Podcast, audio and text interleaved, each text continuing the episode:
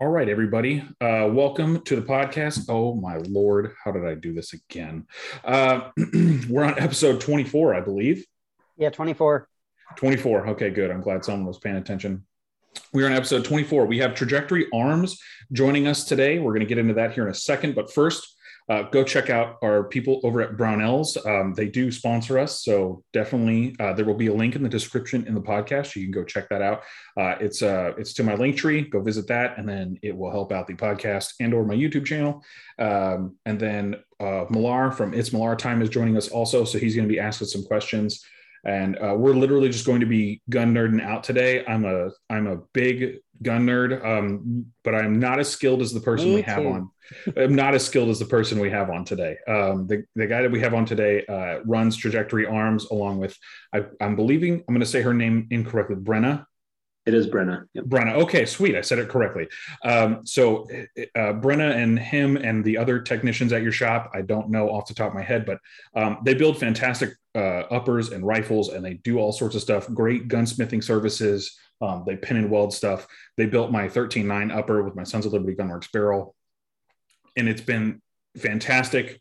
And I know he's going to be mad when I say I've literally had a steady diet of 2000 rounds of steel case by now. So uh, um, it's a it's it's been solid and i love it uh, and a lot of people comment and ask me where i did it. So um, i have a youtube video out on my youtube channel. Uh, you can go check that out at hoodlums gun bench uh, and you can actually look at the trajectory arms upper that he built for me and we can go through all that with the with everything on there. So um, but alex uh, let's introduce you. You're Alex with Trajectory Arms, and just kind of give us a spiel on kind of how you got started and what made you want to do this.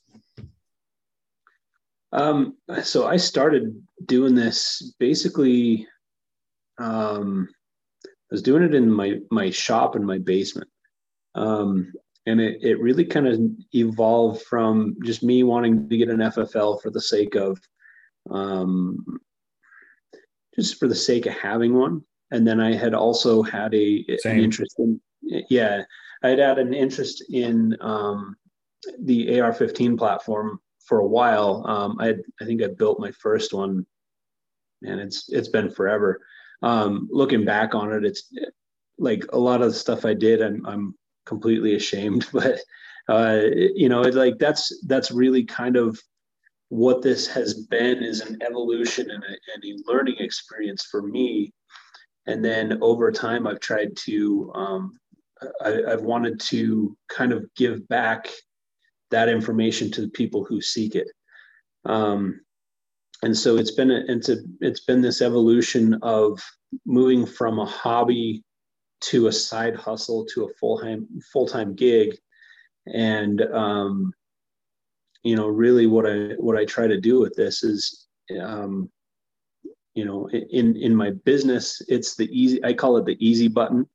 Um, but our, our marketing is essentially trying to put the good information back into the into the ether and allow people uh, give, give people a, a source of reliable information that they can use if they're doing their own builds or uh, you know building for their their friends and family yeah, because no offense, I'm waiting. To, I got a couple more paychecks to pay off my credit card a little bit, but I got a 12.5 that's headed your way very soon. So, uh, uh, my other question is, uh, what uh, what steps did you take um, to become an armorer? Like, what was or an armorer or a gunsmith? What uh, what would you consider yourself? Um, I'm an armorer. I, I'm not. I'm an armorer who does gunsmith stuff.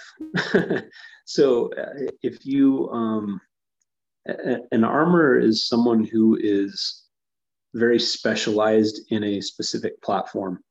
And I think of a gunsmith as more of somebody who's got a, a general uh, wide experience, but generally a, a, guns, a gunsmith is going to be more trained in, you know, machine work and, and some other things like that. Um, Reeve, for example, he's one of my one of the guys that helps me. He's a he's a gunsmith. He went to school, uh, Colorado School of Trades, and he's very talented and good at what he does. Um, but um, so so there is a bit of a distinction there. Um, I started out basically looking at the the guns that I originally built and I thinking, how can I make these better? Um, how can I make them uh, run smoother? How can I make them more accurate? Whatever that that was at the time, and uh, I started looking for sources of information. Naturally, I started where everybody starts, which is the internet forums um, and Facebook groups. And what I found there was little pieces of inf- good information speckled amongst a whole ton of trash right? Like it, it's it's all opinions and it's all uh a I lot of it's going to say that.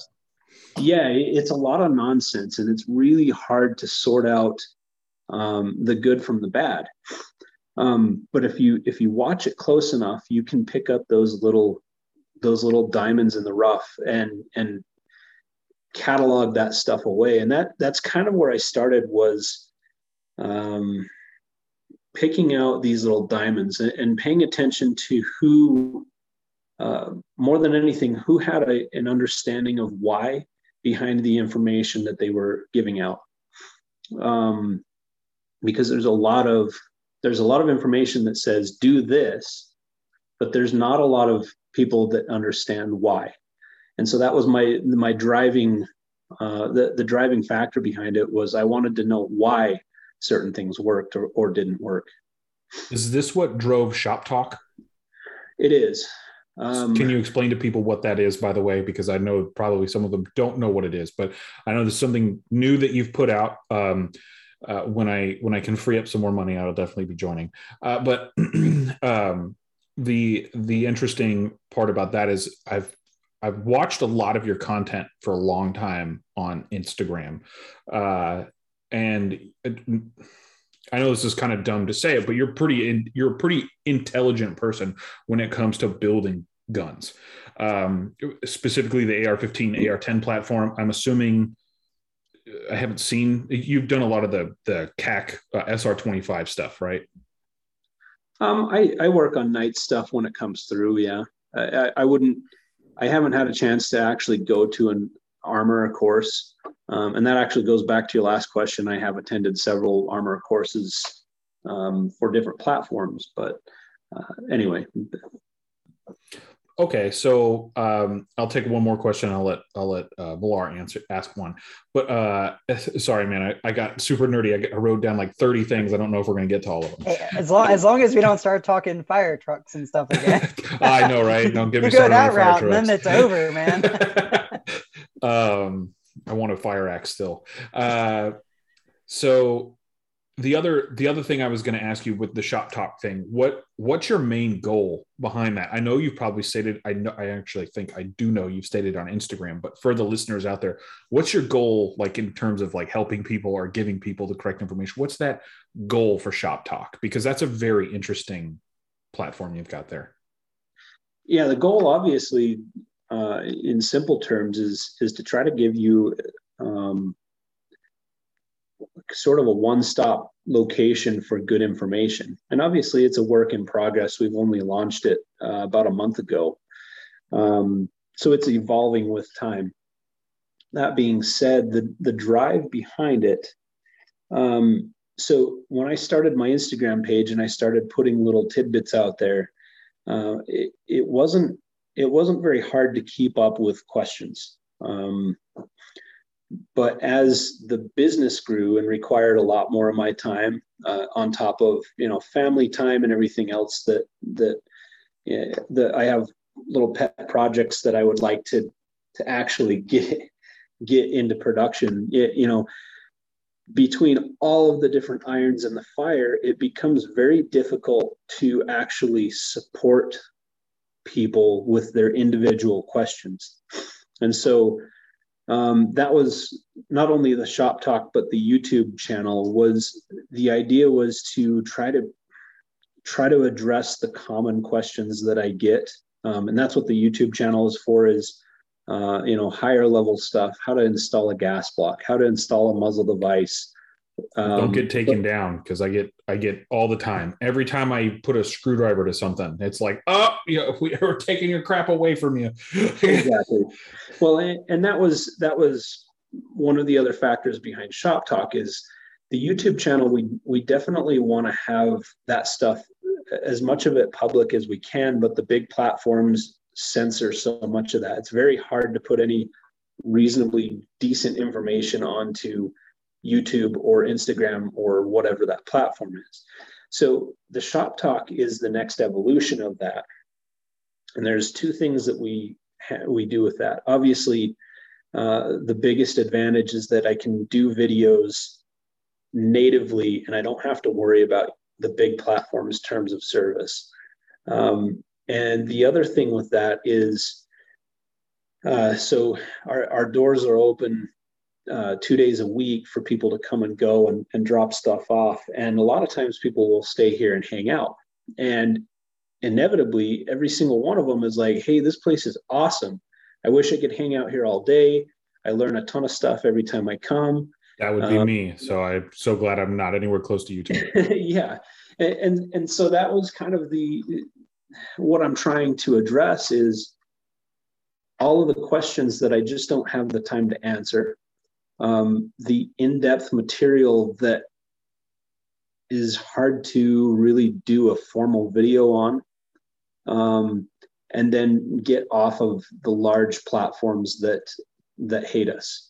And so what happens in shop talk is usually uh, the mo- for the most part it's it's I'll if I run into an issue with somebody's work uh, an upper that I'm building or whatever um, I just pick up the phone, I throw the tripod out and I start a live video and I'll go through it. So like today we did I did that little video on Instagram showing the difference between semi-auto and full auto test fire where with semi-auto it runs with full auto it doesn't and so um, i can do a quick video on that on instagram and most people will, will go okay that's cool but what i can do with the live video is i can actually take that and and um, start to diagnose and troubleshoot that platform and go all right this is why i think it doesn't work these are the things i'm going to check and then I show that process from start to finish. And um, you know, those live videos may be 10 minutes, they might be 30 minutes, depending on what's going, but I'm not editing anything. Um, a lot of it's just me jabber jawing, but it's also hopefully providing some excellent content and giving people access to how the sausage is made. That's the term that we use. Um, you know, just trying to show people that this is how certain problems are solved and they they do require certain tools and sometimes they require specific uh, means and methods and um, that's the things that you can't really um, you can't really do a video on necessarily because it either turns into it either goes way too long or it's way too technical and people aren't able to to digest it very well. So it's more of a repeated exposure to certain things allows our members to gain uh, to get a better appreciation and knowledge of of how to solve certain things. Now, I'm going to let Millar ask the next question, but honestly, um, that was that was cool. Kind of wanted to know more about that mission statement, so thank you. I'm gonna. I'm gonna be super nerdy in this whole thing, so I'm sorry. You're good. You're good. You you know I'm trying not to like pop on with uh please diagnose this for me. So I know, right? Don't worry, we didn't make you come here to work. Uh, yeah, yeah. um. So how how many? Just to give an idea, because I, I we like kind of breezed over like how big is uh is trajectory? How many employees do you have? Um. So I've got a few part-time armors currently. Um, and then Brenna handles our uh, all of our inbound, outbound customer service, and then uh, Todd handles our sales email. So there's a few of us. Um, I'm here full time, and I'm also on the bench for the most of that.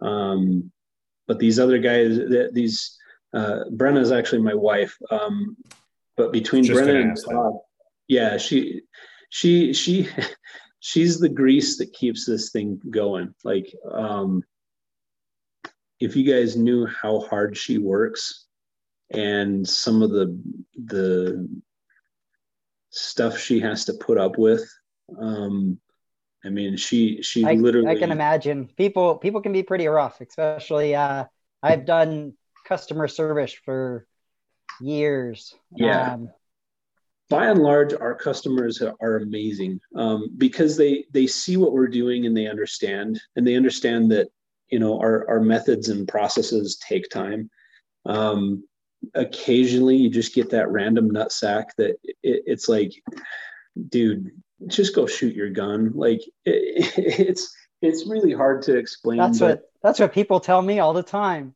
yeah Hoodlum's over there laughing because he knows it's true. yeah it, we, we really do try to be accommodating of, of everybody but there's occasionally you know you get these people and that you know just just the you see their email pop up and you're like oh um Like, I won't sell anything to you.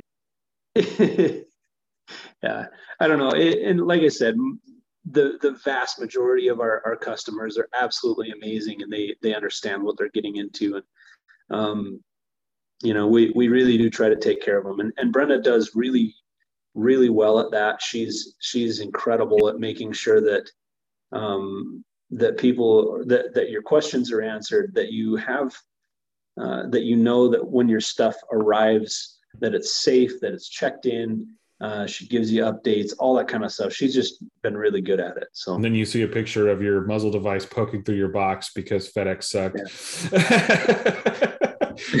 but no, it's um that's honestly uh, that's she was awesome. I will. I'm, I'm going to interrupt you, Millar. I'm sorry, um, but she was awesome in the whole process of uh, when I sent my gun in.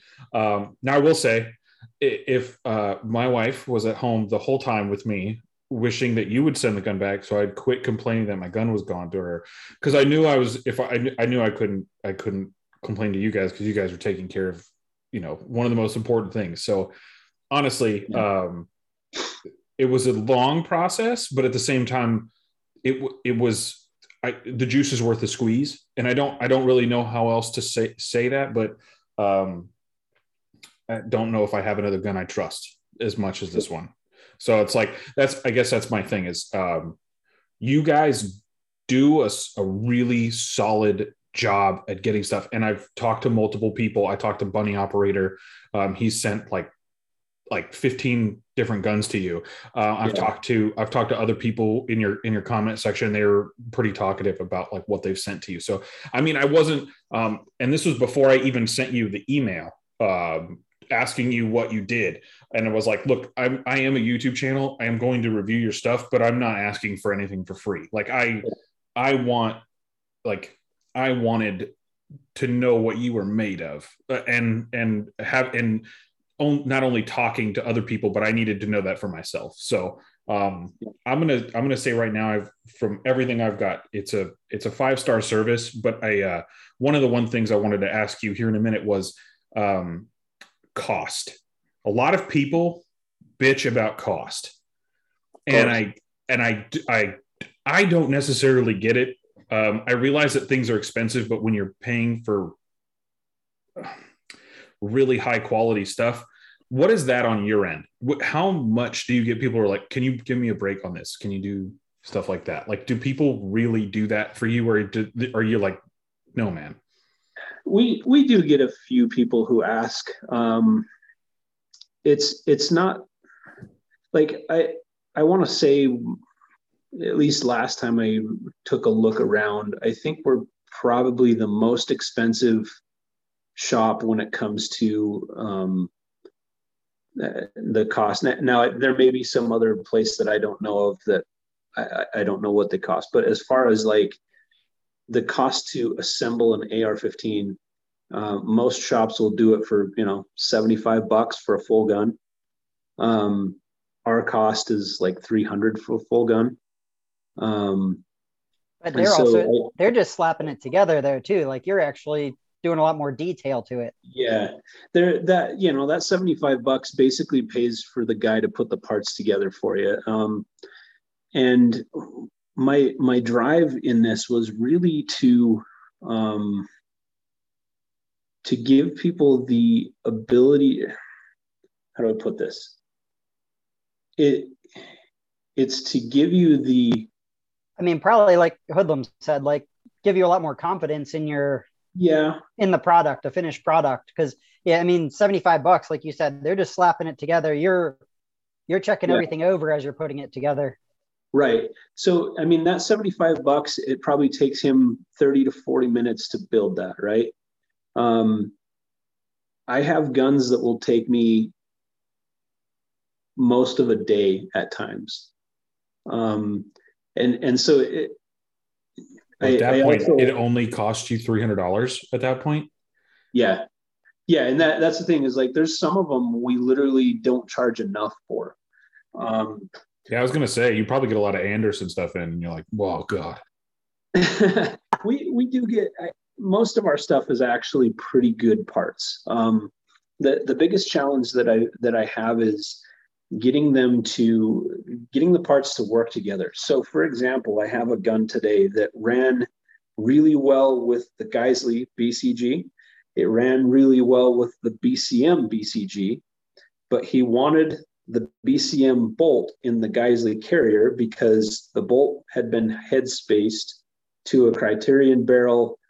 You know, you can buy these bolts headspace to it. Um, but he wanted the the DLC and the stuff that comes on the Geissele carrier. Well, if you do that, when you mix those parts, both of those BCGs are great BCGs, but when you mix them up, because of the tolerancing between uh, on one versus the other, it doesn't run. And was that they, the full auto test? That was a full auto test, yeah. Oh, okay. And and so um, and that was something that we walked through in our in our shop talk today was um, I actually showed how we diagnosed, how we figured out exactly what the problem was. And um, anyway, what it settled down to was that the uh, you couldn't mix the bolts and still have it test full auto it would work semi-auto and it, and it had to do with you know the fitment of the the bolt to the carrier it's just that that little bit extra blow by inside the carrier was enough to make it run or not um, and so those are the types of things that i really struggle with is because our proofing standards are so so hard to hit um, sometimes these guns are just barely not passing. Like runs great, but doesn't lock back on an empty mag. Well, I'm not going to send that out the door until it passes our proofing standards. The proofing standards are set so that the the gun when it goes into the world has the best chance of success. And so everything is, is everything up to that point is so that I can hit my proofing standards so that I can guarantee that what I send you has the best possible chance of, of success, regardless of what conditions you shoot in, regardless of your ammo, regardless of whatever that whatever obstacles are thrown your way. Um, because people shoot in different conditions. And so I have to, I don't know whether you're a Florida guy and you're going to go shoot in you know Park City at seven thousand feet. Um, you know, I, there there is there are external factors that um, significantly significantly affect how the weapon runs. So, I I was watching. I think it was Small Arms Channel, mm-hmm. and I was watching his stuff on uh, like buffers and running through like what Colt specs were and all of that. And I was like, you look at the industry, so many people have strayed from that. And yeah. all of that, like you said, like different elevations, different temperatures, all of that stuff is going to impact how it runs. And I actually, I got out, I was shooting and it was, I don't know, 26 degrees. I was out there and it, it took a few rounds before it act like things actually started functioning as they should. I was like, and that is why I'm out here at 26 degrees. So I know. I'm just, I'm just gonna get shot when it hits 26 degrees because I don't even fucking care if my gun runs or not. I'm gonna go fucking die. I live in I live in Houston, and if it hits 26 degrees, there's a fucking problem. yeah, and, and that's the thing is like um, the you know there's a lot of uh, people cast a lot of shade on on mil spec um, because you know lowest there's a bunch of things lowest bidder and and uh, you know whatever there there's there's a lot of shade cast out it it's like the lowest mid to high quality bidder you know like it's not yeah. it's not garbage you know you're not getting like look at Knight's rails those aren't garbage that's the that was the lowest bidder for that so it's like you know and that's just my thing like look at fn like fn makes i mean legendary machine gun barrels they're the ones that are in the M4s and the 249s and the 240s. Um, so yeah, like yeah, mil spec isn't always the best, uh, but it's not the worst. Like right. Look so, at Anderson. So essentially, what it is is the lowest bidder who can hit the standards, and the TDP has a standard for everything. Um, it, it tells you the exact dimensions. It tells you what the coatings are supposed to be, what the materials are supposed to be. Um, you know, it specs out every single aspect of that rifle. Now, the problem is when you take it's an old design and it works. Um, if you take and go, if you stray from that standard, you accept you accept that you are changing that. And so um, the reason that those think of it like the um, think of it like the building code for your house. If you if you go design a plan around the building code it's it's kind of a crappy house. You know your minimum door sizes are not very big. Your uh it, you know like the the maximum uh rise and run of stairs is actually a pretty uncomfortable stair so i have a background in construction so that's why i use this as a as a I was going to say because I know I, know you're talking about rise and run. I know that means elevation going yeah. upward. I totally know what you're talking about, but I don't know dick about. Yeah, you you can build a very steep set of stairs that are technically within code, but if you have to walk up and down those stairs every day, it sucks. Um, my house is designed, you know, like the pantry door, or and my bathroom, for example. Um, I literally can't stand sideways in them. I have to walk through them sideways. Now they are they acceptable by code standards? Sure. But for somebody with wide shoulders like me, I don't like running into the door. So I thought it was just because you had massive balls.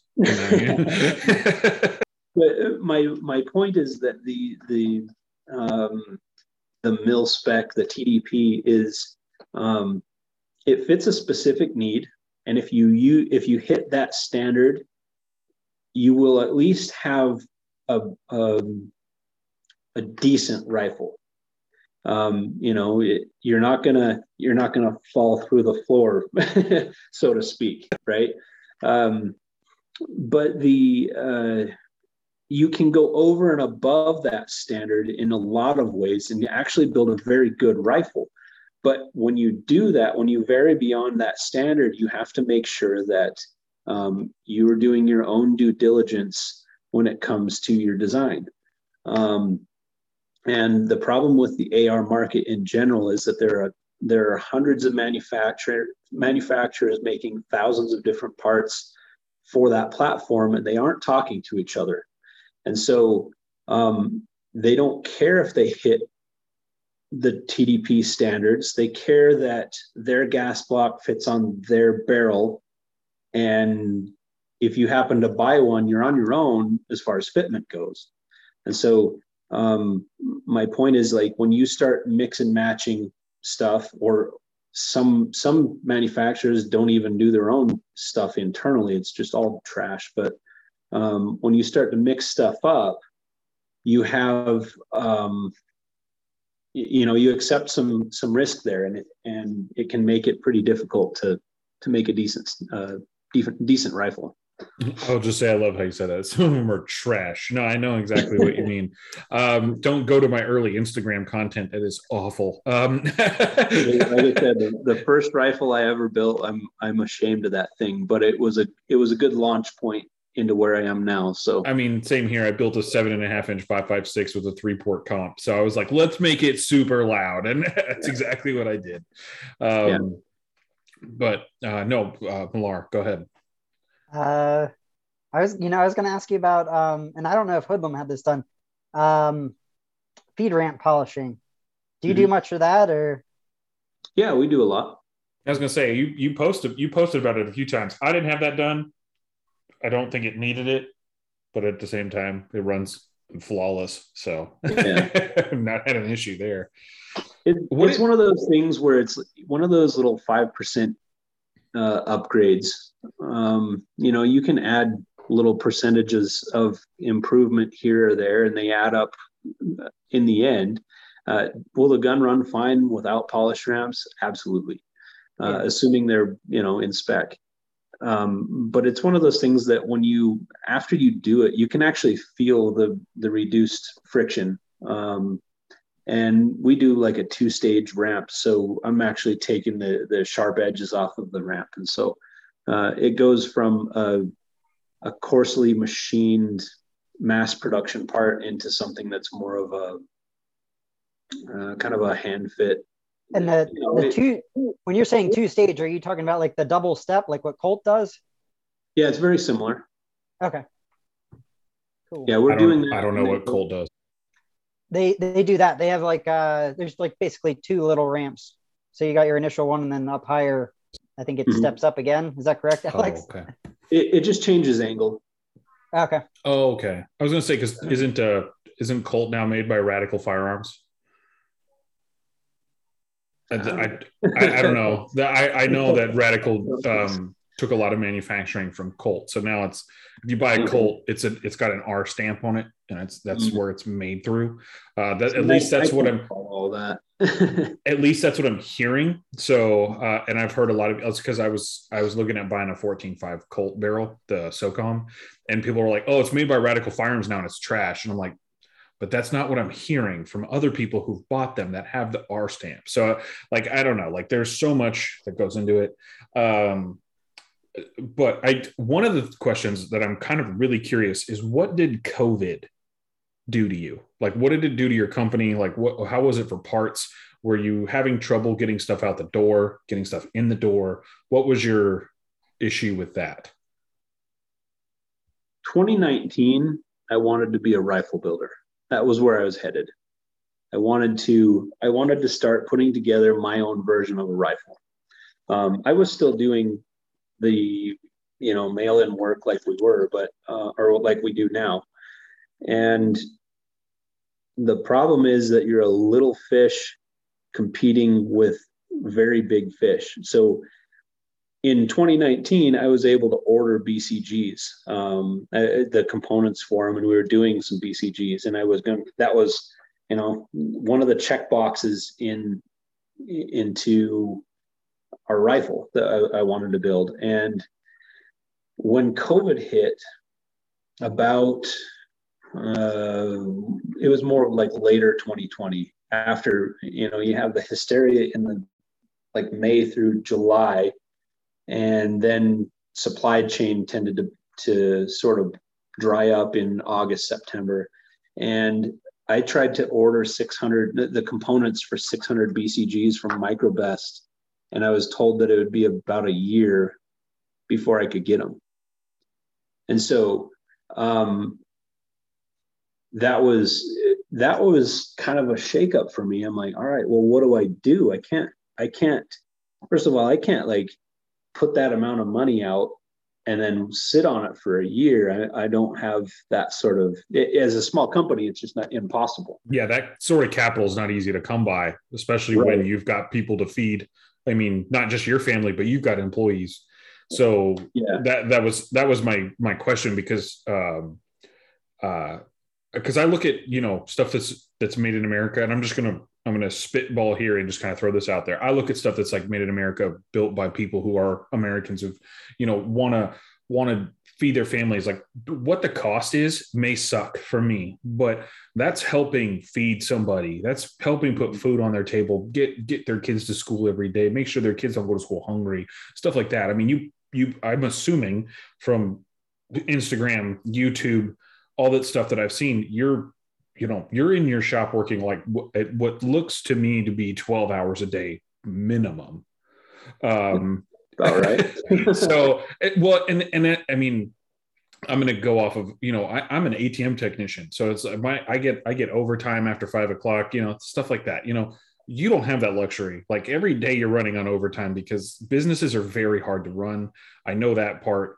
Um i mean then all that. So at the same time I've heard some people be like, "Oh, it's too expensive," but at the same time, that's the best money you're going to spend because you know you can take pretty good parts, send it to somebody who knows what the hell they're doing, and have one hell of a rifle.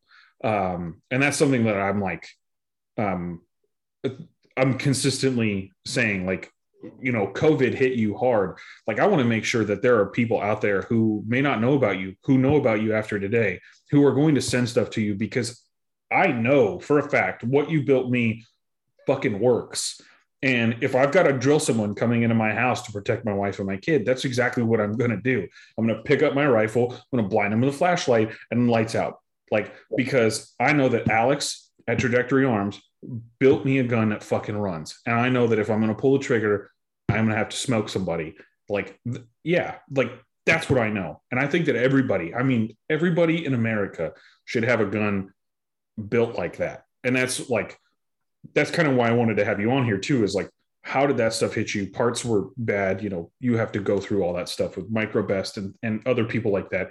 I know they make bolt carrier groups for like Sons of Liberty or whoever, but um, you've you've done really good work. So again, I apologize for for doting, but at the same time, like you've I'm glad you made it through COVID. Like I'm glad that happened. I'm glad that you were able to to continue operating because you you do shit that really works for people and probably brings people home at the end of the day too. So yeah, and that that was really what we had to do. It um, you know I September, October of 2020, I'm looking at this and going, all right, I can't get parts. I can't be, I can't build my own rifle if I can't get the parts that I need. So I can either roll over and die or I can pivot.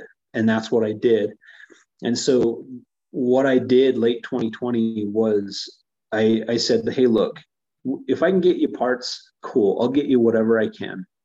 Um, you know, and I would stock stuff as it would come available, but it, you know, like thing that that stuff like late 2020 to early 21, as soon as you put something in stock, it didn't matter what it was, it was gone in 15 minutes. And so it's like, all right, well, now I, now what I'm doing is like I don't I don't even have stuff on hand to use for repairs. And so what I really did is is leaned into the repair aspect. And I said, hey, look, if you want me to build you a rifle, you source the stuff. I'll help you select things for um, that that fit your needs, and then and and I'll try to supplement anything I can: gas blocks, gas tubes, uh, my you know minor parts like that that I am able to get here and there.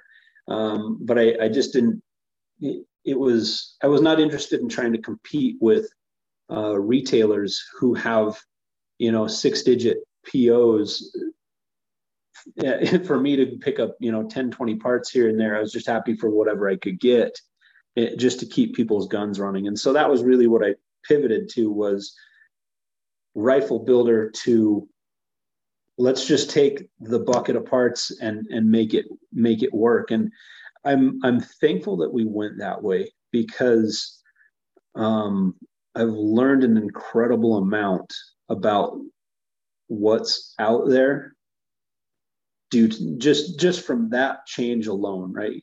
Um, I think it's very easy to to build a product and then you you're you're very narrowly focused because all you see is your product and anything that that surrounds it and you lose sight of what else is on the market.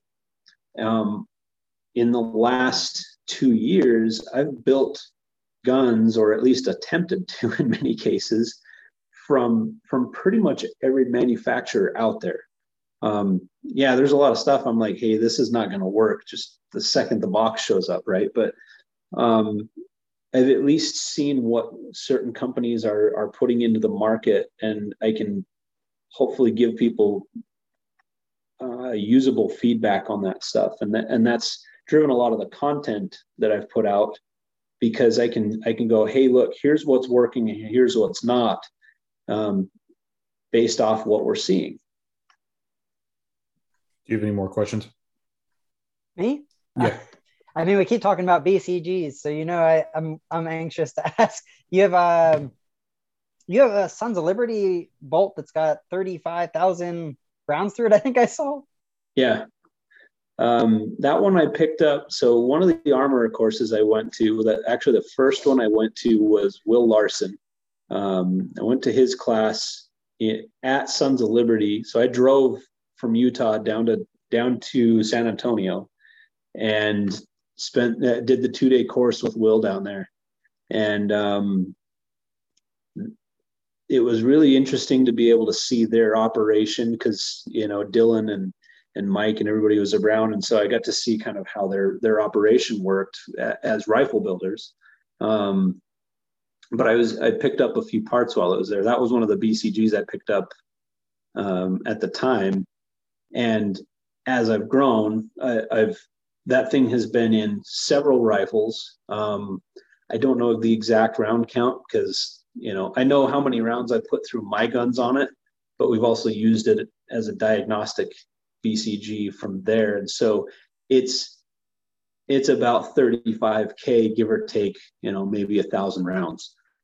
Um, and and that post is interesting because um, one of the things that we've found when we when we dissect uh, a well-used BCG is a lot of times you have you know cam pins that are just absolutely hammered. Um, you have firing pins that are doing weird stuff because they're they're just totally getting smashed. Um, that that BCG, aside from some sort of micro cracking that's not detectable, um, you know that thing's just still running and the, it's the original cam pin. It doesn't have big, big uh, like ridges and stuff that you can feel with your fingernail. It's it's obviously worn, but it's not hammered. Yeah, I I've actually got um I have one that I have like 1300 rounds through it. Um, and I've oddly already blown the gas rings out. Really? I yeah, I reached out to them um, and I've been chatting with them for about four weeks. Um, there's there's a turnover of customer service, and they just I just started with another representative last week. Um, but is there any suggestions you would have for I guess somebody in my shoes with uh, kind of the opposite? Um, I don't want to say experience, but uh, opposite uh, I guess thing with my uh, bolt carrier. Um, or would you just throw gas rings in and call it a day? I guess is the other question. Yeah, so it's not unusual. Uh, well, it's unusual, but it's not necessarily uncommon to kill gas rings pretty early on. Um, okay. So that anytime you have, basically those will tend to lap in, uh-huh. um, and and you may have some rough machining in the carrier. Um, if it if it continues to do it, I would look at the rifle itself. Is it over buffered, for example? Um, the more that you work that carrier, the more that those more like pressure those rings are under, the shorter that life is going to be. So, in other words, like um, a, a great example is this. I had a guy that brought a gun in that was a 10.5 with a pistol gas. Um, yeah, it, it, was like I still have the barrel. He let me keep it because we we we ended up. I talked him into a, like just going to an 11.5 Sons of Liberty, and he was, was way. A, was it a Bear Creek Arsenal? Um, probably. I, I don't know many companies that actually make that configuration. I think Bear Creek is one of the few that actually. Yeah, I was going to say I it's the only one I've ever known that's made a 10.5 with a pistol. Yeah, and it wasn't a 300 blackout. No, it's a five five six. Okay, yeah, that's that's. I mean, that's probably that's probably Bear Creek. Yeah, so this dude had he, he was bouncing brass off the back of the rail and it was going back in the ejection port. So he was actually getting stovepipes. And so, you know, I'm like, all right, well, let's go over the basics, ejector, extractor, that kind of stuff. Um, and he's like, hey man, I, I'm on a really tight budget. I don't really want to buy a buy a barrel if I don't have to. Um, what can you do to make it work? I'm like, all right, well, let's see. Uh, we I threw an H3 buffer at it. I threw a, a Sprinco red spring originally into it. It was still throwing brass at like one o'clock. I'm like, screw it. Let's let's do the orange spring. Let's just see what happens. And so this thing had an H3 and a a 308 spring behind it. And yeah, it was ejecting brass at about three o'clock at that point.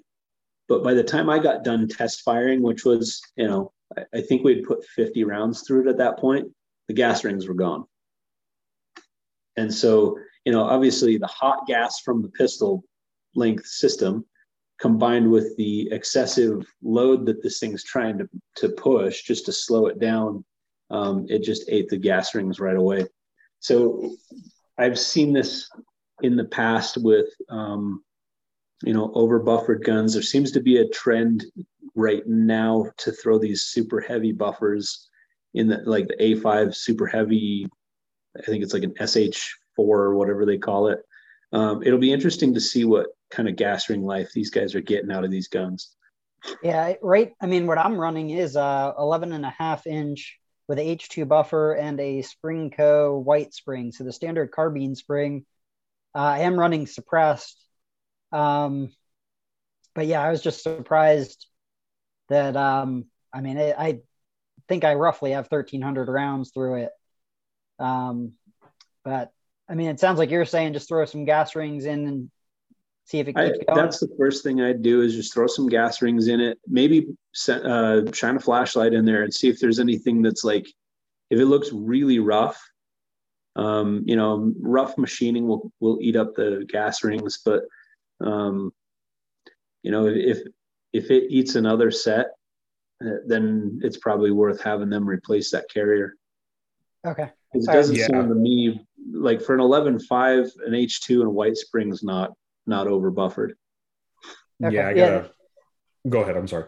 I yeah, I was gonna say that's what I was I was thinking, but um I appreciate your your input on that. I, I have some other issues going on that honestly I might need to send my upper out uh, and stop tinkering with it myself. yeah, just send it to him. Just pay the money, send it to him. You'll be okay. like, it, it, um, go ahead. I was gonna say, but we're going into hot gun summer. Come on, Hoodlum. Hot gun you gotta summer. have more than one. I gotta have. Well, I'm working on the second one, and that was the other. that was.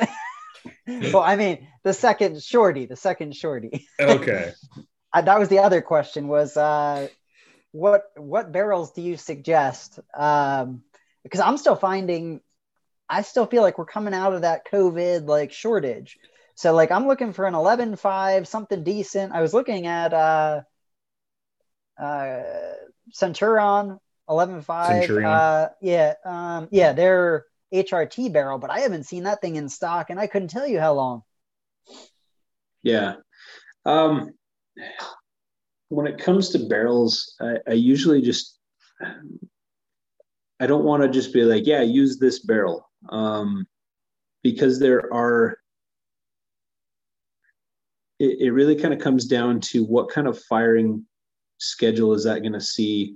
What sort of accuracy do you need to, you know, like the mission drives the gear. So if you're doing classes every weekend and you're putting a thousand rounds a weekend through that, you're probably going to want something that's uh, that's going to be able to handle the heat and the um, the the schedule fire that you're going to use. Um, you know, so you're probably going to be looking at cold hammer forged, chrome lined, something along those lines. If if you're a hobby shooter and you need that thing to shoot you know uh, honestly most people are are fine with a, an moa barrel, that's going to be most of your $150 barrels, which are nitrided, which is your Rosco's, Um, you know, your your Sons of Liberties, uh, which if you're going to get a BA, get a Sons of Liberty because at least it's a uh, they they have a little bit better you see like quality control with them. Um, not to say that BA can't build a good barrel. I'm just saying that the Sons of Liberty is a better well, barrel. They're also they're they're pre-dimpled, is my understanding, and yeah, pre-dimpled. Correct, correct me if I'm wrong, but they're tuned to how Sons wants them. Right. You get a better gas port size. You get a better gas journal, um, pre-dimpled. You know, there's and and then a lifetime warranty. Like that, there's some real advantages to them. They are a little bit more expensive, but it, in my opinion, it's worth it. But I had my, a, I had a quick question about that when you're done. So go ahead. Sure.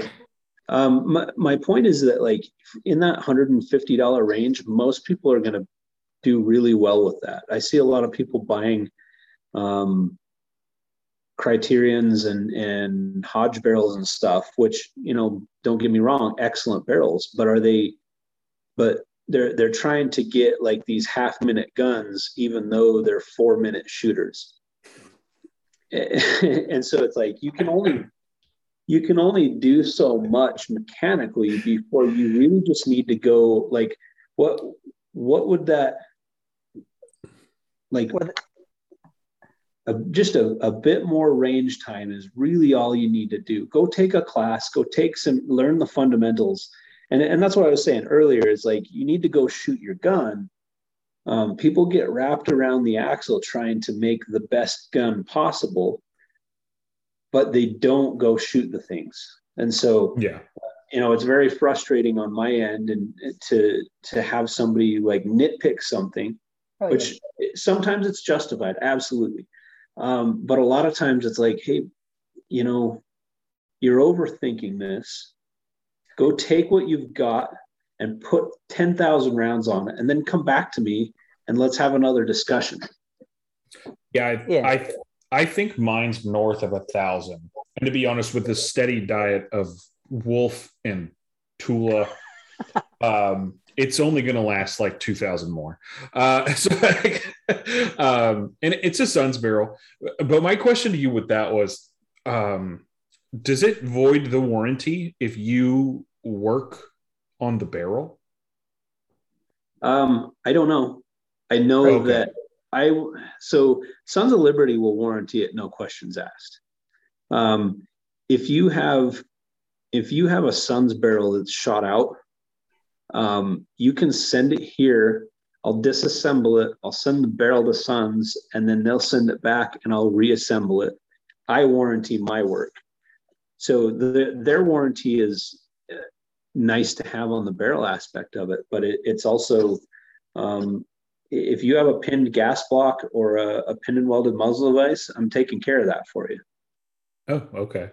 So okay, because I have a pin gas block and a pin and welded muzzle device. Because that, to be honest, that was honestly like one of my things is I was kind of going to say once I shoot through this barrel, I was probably going to send it back to you and have you chop a, a, a cold hammer forge barrel and put it in there because yeah, I because well because it's the gun I want I want like I, I want to run it how it is like to do that. But that was my question is like because i know a lot of people are like well don't don't do that because then your your sons of liberty gunworks thing is void. And i'm like oh, doesn't he work with them? Like I, that, that was my question. I, and i've had that from a few people is like if you work on it like you you drill the gas port or, or you drill the gas block and, and and set it in there and you and you pin and weld it because they're saying with with other barrel barrel manufacturers, the second you touch that barrel, a gunsmith touches the barrel, then it's it's done. Like you, I'm not going to warranty it anymore. So that was but my question. That's, a, that's actually a good point you bring up. It that's part of what drives like um, our little inspection sheets that we do. Um, I have mine sitting right over yeah, there. so anybody, if someone sends a, a barrel in for a pin and weld, uh, or any barrel work at all, for example, um, we're going to go through and do that inspection before we do any permanent changes to the barrel. Um, and that's exactly why is because Sons of Liberty will probably warranty it. Um, in fact, I'm I, I, guarantee they'll warranty it. Um, I've never had them not warranty one.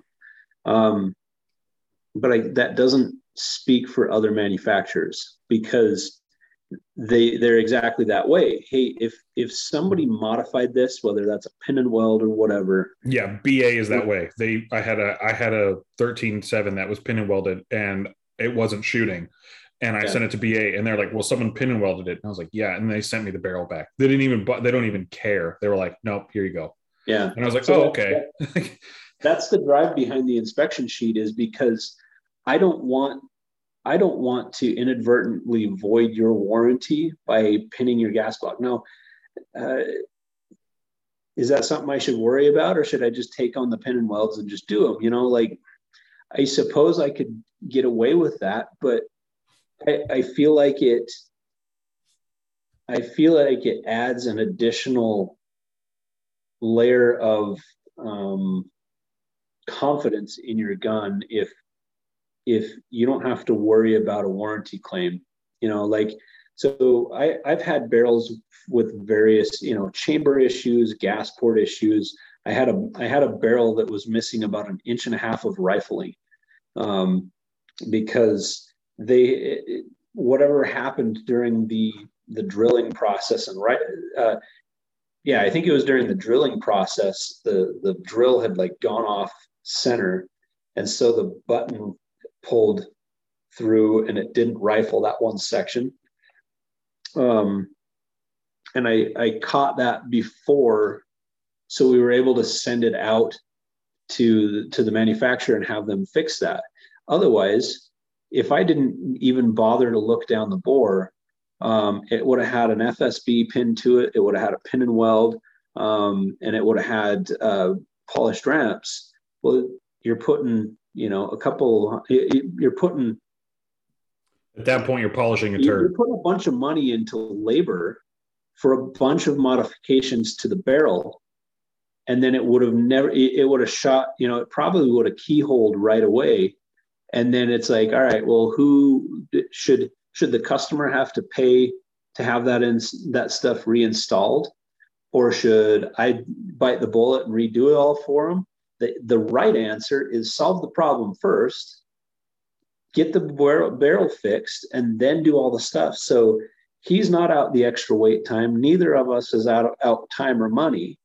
And, uh, you know, and then the problem is solved right out the gate. That's pretty interesting um, because uh, I don't know how much experience you have with this stuff, but when I, I went through my armorer's course in the army and they showed us that they had got a gun from FN that didn't have a fire control group and it didn't have a barrel that had any rifling in it. Like the like it had gone through like everything to to do all the stuff, but apparently that the way the army got that and then they talked to FN, apparently FN kind of changed up how they how they did the line on their military plant um, because the army was the army was like, "Hey, this is only one gun," so then FN had to come out and audit like ten thousand firearms. Mm-hmm. Like, so it was it was a pretty big thing. So yeah, and that's what I'm saying. Like, uh, the the attention to detail, I guess, um, is something that I guess sets you apart from a lot of other companies. Uh, and my other question to that being is, uh, what's the worst thing that bit you in the ass? Like what's something that you did that you just you completely you screwed up on? If you want to admit it on air, if you don't, I totally get it. But um, I was about to say, way to throw him on the spot there. um, I've I've definitely lost my ass on some work in the past. Um, let's see. well, I can tell you right now, I have a, a SIG MCX barrel that needs to be replaced because the threads got cut wrong. And oh, so, okay. and, and, you can't you can't get them. They're six hundred dollars retail, and you can't. They haven't made them in a while. So yeah, they make um, them in batches, right? Yeah, and so on the secondary market, you're looking at eight hundred to fifteen hundred dollars, and so um, you know like that that kind of stuff happens. I mean uh, we've had i had a, a, hodge barrel that one of my guys drilled. Uh, we have a, a, pinning jig that has you know it's just a square jig. And so for whatever I, I don't know. Like i said pe- people have bad days. Things happen. The the gas block got pinned on sideways. And it's like you know 300 and, or, or uh yeah whatever this barrel was 350 bucks or something for this barrel oh. uh you know i got to eat that yeah. um and uh it, you know that kind of stuff happens and it happens more the more the more chefs there are in the kitchen and you know it, it's unfortunate when it happens and you try to uh, you try to build systems that that um Got the checks and balances from, yeah there, there's checks and balances and that's the thing is like anything that's touched by human hands has the potential for failure. And so i've made mistakes. My guys have made mistakes. Um, what we try to do when when that happens it's like hey look i'm going to come up and be honest with you.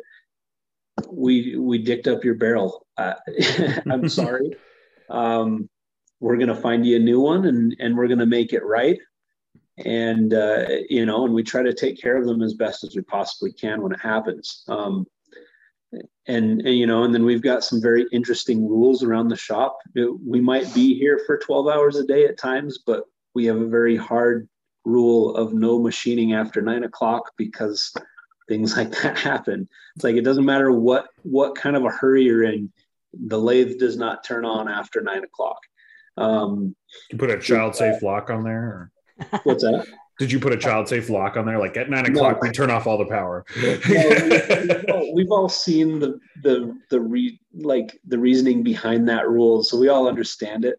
Um, but it, you know, like we have multiple armor signatures on the inspection sheet because uh, a, ga- a roll pin gets left out of the gas tube, um, or a pin and weld. You know, they paid for a pin and weld, and the pin and weld didn't happen, and so we have multiple armors that that inspect it. Um, that you have your build armor, your inspection armor, and then Brenna actually does a once over on it before it gets boxed up. So um, you know, and and things still slip out. Even having three people look at it. Well, yeah, I mean, no, nobody's perfect and nothing's great, and that's exactly. and that's the thing is is that's totally acceptable. Um, I mean, that's again with the experience with the FN, that's something that didn't happen before and probably never happened again after that. But at the same time, sometimes some things just get messed up. And there's, I mean, no matter what you try to do to mitigate it, we are not machines, as you said in the beginning. You know, you're never, it's never going to be 100%. Um, well, the hardest part is that we have, I have anywhere between 75 and 120 customer bins here at any given moment. And um, that's a hundred, that's an average of a hundred people who have very specific every single one of those is a custom rifle essentially right like i hate that term when it comes to ars but it is it's it's uh, you know a dozen different types of barrels it's it's a dozen different types of demands this guy needs a pin and weld this guy doesn't and so each one of those has a specific a very custom work order and we're not building the same gun all day long and so um, when you build the same gun, it's very easy to build a system that catches errors. Uh, when you build custom guns, it, it's very easy to miss or to screw things up. And so that's been our biggest struggle has been to build systems that don't allow those things to happen, even though it's very easy to do that in a custom situation sorry, I was on mute. One of the things that I noticed going through your process is that that the AR is not like a Lego. It, it's it like you were. I think you even posted about it. Mm-hmm. Um, but it, like there are a lot of people who are like, oh, building ARs is like building Legos, and I I had noticed that just by me building them on my own. But at the same time, like, um, what like do you hate it when people say that like is that is that like something that you're like like stop saying that because that's not not necessarily true because at the same time like i think yeah you can plug and play a lot of parts but at the same time like if you want a really good rifle it's really not like legos it's a very specific um instrument set, I guess. You know, to- it's, to- tolerances on Legos are pretty tight when you clip them together. well, I, I, did do a post about that. You, your tolerance window on Legos is like two ten thousandths or something per block, and I I've even measured stuff that like from my Legos from the '90s compared to a set that my son I bought for my son a couple you know a couple weeks before that. Um, but it, he was mad he didn't have his Legos. Nah, he's got a ton of them, but um, nothing really bothers me. That, that's what's hilarious is I'll get tagged in comments and stuff on Instagram. Hey, I'm doing this because I know it's going to bug TA. It's like it doesn't bug me. You can do whatever you want to your rifle. Like eh, that that's one of the things like the biggest message that I could put out there is that um your your ego and your um uh, uh, your, your pride and your naivety is that how we say it? Na- naivety. naivety, yeah. Yeah. Like you don't know what you don't know, right? And if you're too prideful to accept that there are things that you don't know, um, you're only doing yourself a disservice. And so when people get into these these fights of, you know, this brand versus this brand or or this practice versus another, um, they're only doing themselves a disservice. And and that's probably like if i'm going to pat myself on the back over anything um it, it's the it's that i try to always be learning. I try to um I, I try to whatever that whatever the, the concept is i try to take that in and go all right is this is this correct or not based off of what I know? And if it isn't, uh, or or if there if that doesn't drive with what I know, then let's experiment with it. Um, let's go test it. And I don't remember. I I, I think it was uh, Wernher von Braun or something that he said that uh, a single test is worth a dozen opinions or something like that. Um, Rocket Nazi. Yeah, yeah, rocket Nazi. Uh, but but the the the uh, wisdom is is still valid, right? Um, there there's a million. Say a lot of bad things about the Germans, but they're very precise. there's a there's a lot of opinions on how to do things or or whatever, like we discussed, and um, if people go out and actually try to objectively test those theories, they might find most of them fall apart.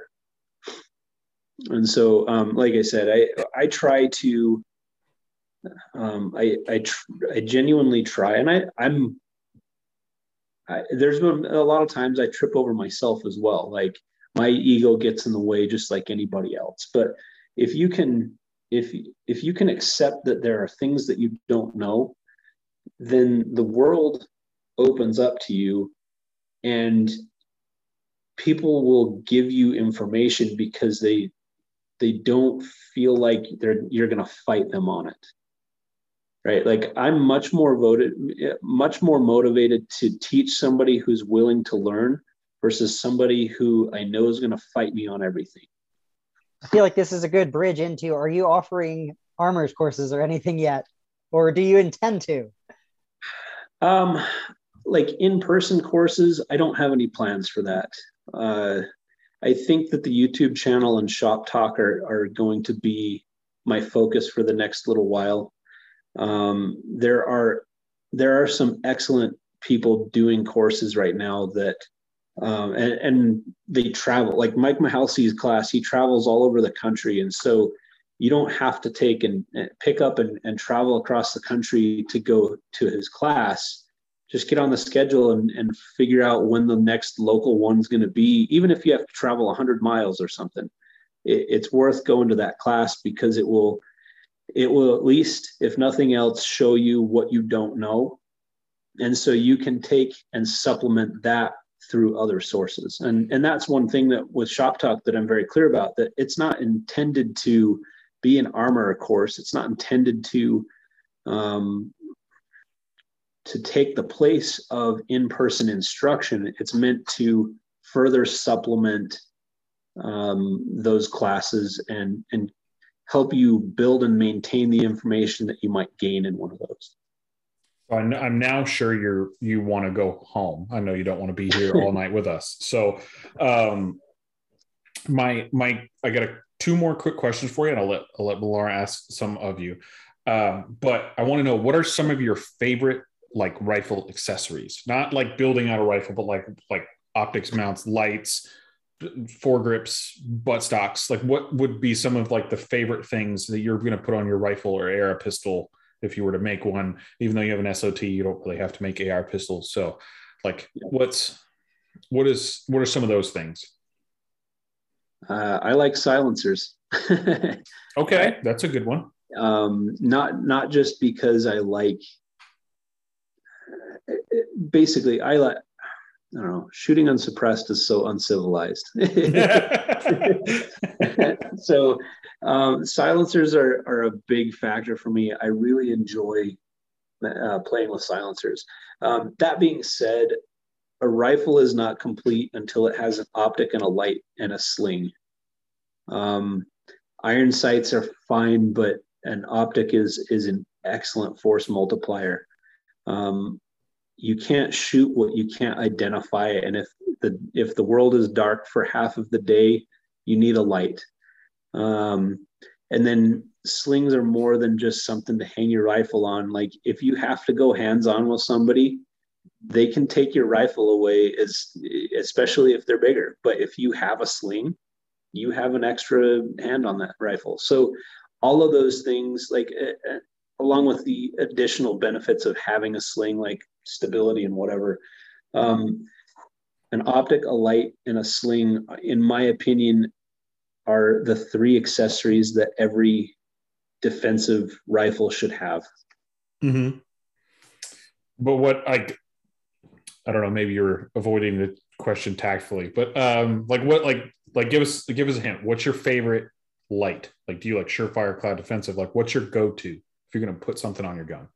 It, that's really kind of subjective, and that, and that's the thing is like, it's hard to it's hard to break that down for people because people are different sizes. They're different hand sizes. They're different you know like when it comes to that stuff and how you configure it there isn't a isn't there, there are some correct ways of doing things but by and large your button placement is a personal matter um, mm-hmm.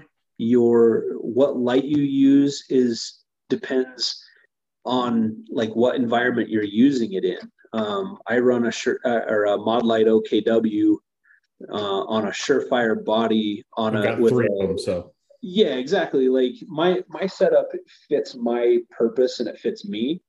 Um, the like I know there's a lot of hate around Holosun and stuff. I run a I don't, I don't know which one it is, but I put it on a Reptilia mount because the extruded mounts are are terrible on the Holosuns, but the optic itself, um, I I know some people that have legitimately just like just like beat on those things and they hold up. And so okay. I've got two that I don't know how they have lasted this long. I, I am literally sitting there. I'm like, Jesus, I've done some fucked up shit to you guys. Yeah, but you know, it's like if you're not comfortable running those optics, I I also understand that. Like go buy a T2 or a, a whatever fits, you know, like I get asked this a lot, like how should I configure, you know, should I do? I hope that's not where you thought my question was going. I no, just wanted to know.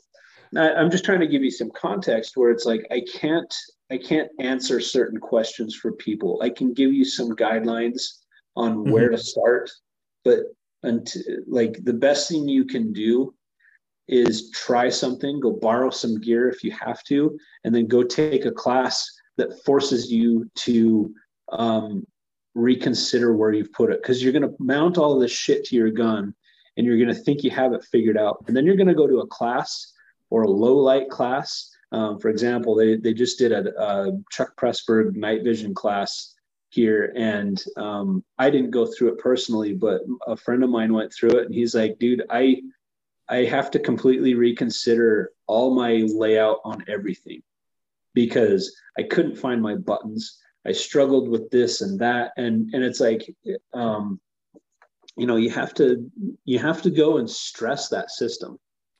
That's another thing. I don't show it a lot on my channel or really talk about it, but I put all my stuff through kind of like my own little thing. Like I and I do that in, you know, in the middle of the night. Like I'll wander around my house. Like when no one's home, I just wander around and I shine my flashlight on things and I try to like figure out the best way to go around a corner. And I know I look like a complete idiot if someone were to look at me when I'm doing it. But I know in that sense, uh, you know, what I'm trying to test out. Like, does this work for me? Like if I lay prone and I I have because I just have my push button on my light. If I lay prone and I'm trying to shoot prone and I need to use my light, am I going to be able to reach my arm up there and get it? Am I going to be able to do like things things that you wouldn't necessarily think about, but like I have notes, like I have books of shit that I just write notes in. Like if I get a new gun, what do I need to know about this new gun? Am I going to be able to use it? In this certain situation? Is it good for me this way? Does it work if i do this? Like that's a lot of things that i don't think people necessarily understand. And it's something it's stuff that i'm not necessarily comfortable with sharing because I it, I don't feel like I've proofed that out enough to give it to other people. Plus, what works for me may not work for everybody else. Like there may be a guy that doesn't want to wander around his house with his rifle because he's got little kids and he's afraid he's going to accidentally dome one of them. You know, like things like that. But at the same time, I I, I totally understand. Yeah, everybody has their own own way of doing things. So again. That, that's really what the classes are good for. And and that's the thing is like people I, i've been kind of people kind of assign this like oh you you must you know how to fix the gun you must know how to run it. Like no no no. I'm the mechanic and there are race car drivers out there who are very good at how you know explaining where to put the seat you know like you should you should probably scoot your seat up and you should wear these shoes and you should wear like I, I know how the engine works, but there are a lot better people who have more experience shooting people that can explain like where and how to mount certain accessories that are going to be most beneficial to you. Um, and, and so like from a technical aspect yeah i can say hey this this light or this optic might be ideal for your situation but in the deployment of that stuff i try to defer to good instructors whenever i can um, because it's just not my lane Oh, that's to be 100% honest. I'm a really shitty race car driver and a really shitty mechanic. So I'm I'm like right in the middle of both of those. So yeah. it's like um I that's another thing. Like you had that analogy spot on. And the reason why I do what I do is because I necessarily can't always afford classes. I've got shit, I've got bills to pay, and I've got people to make sure that they're fed. So, you know, classes for me every other weekend isn't something I can do. I really, I really, really, really want to take a low light class, but apparently no one does a low light class in Houston, Texas. And I have looked everywhere. And people are like, oh, well, this guy does low light class every in place but where I live is where they do a low light class. So it's like, and I can't necessarily sit here and afford with gas at five dollars a gallon to go driving everywhere, doing all that stuff. So, you know, I have my own way of proofing stuff out. Granted, it is not bomb proof. Like I have found deficiencies in a lot of some of the in, in a lot of the stuff that I do. Um, but yeah, you're right. Light, optic. I mean, definitely optic. I personally am impartial to Aimpoint, but Millar loves EOTechs um, and you know it's a it's a thing. Um, i love aimpoint because that's what i ran when i was in the army. We had the aimpoint cco um, and that's what i love. But there are other dudes who ran eotechs in the army. I never even saw an eotech in the army. Like you know? So it's all it's all different things like that. Were you ever in the military by the way? Uh, no i wasn't. Okay. I was going to say you strike me as somebody who's very stoic looking. Um, but the uh the thing is is like and that's another thing i try to tell people. I spent some time in the army. That does not make me an expert on a fucking thing. Like i hate it when i see dudes come out and they're like oh i'm an expert on this. And i'm like shut up.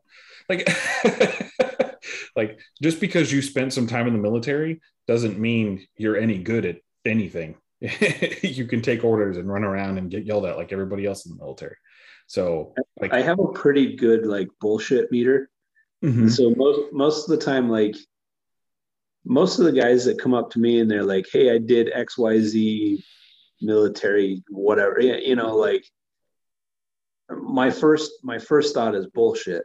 Um, but like you can kind of tell the guys that are that are walking the walk, you know, like they have a you you can tell that it might be worth pay atten- paying attention to this guy a little bit more, and it's and it's uh, you can sniff it out in a lot of ways. The usually the louder, bullshit. yeah, the the louder ones there are usually, um, you know, unless somebody can vouch for him and vet that guy. Um, usually the, the the guy that's chirping about his his background is I don't have a lot of time for it. So mm-hmm. I, I want to see what he has to say before I listen to his resume. That's exactly why I just review products as like the everyday human. Like I'm not, I'm not bringing that to the table, which is another reason why I really like Millar stuff. Like he's he he looks at stuff very analytically. I mean, if you ever talk to Millar, I feel sorry for you because I've got to talk to him all the time.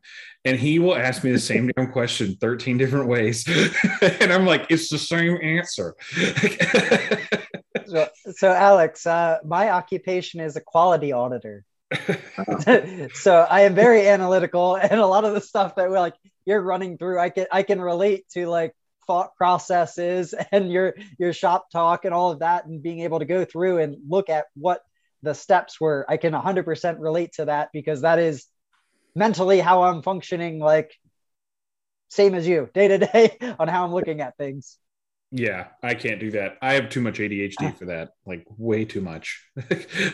That's that's like that my ocd kicks in though. Then like i mean that that upper that i'm trying to trouble troubleshoot i'm like i'm stuck on that every day now. I'm like well what do i what do i need to do I think he, when, I when am he, I getting to the range next? so I think he finally this. stopped asking me questions because I stopped answering because I'm like, I don't know, man. I have no, no idea we, at this point. I mean, I mean, I mean, we, we said to do the uh, the gas tube. So I, yeah, what's going on? I'll give a brief summary. No need to troubleshoot it, but I have particular mags. Um, they there happen to be the Brownells ones.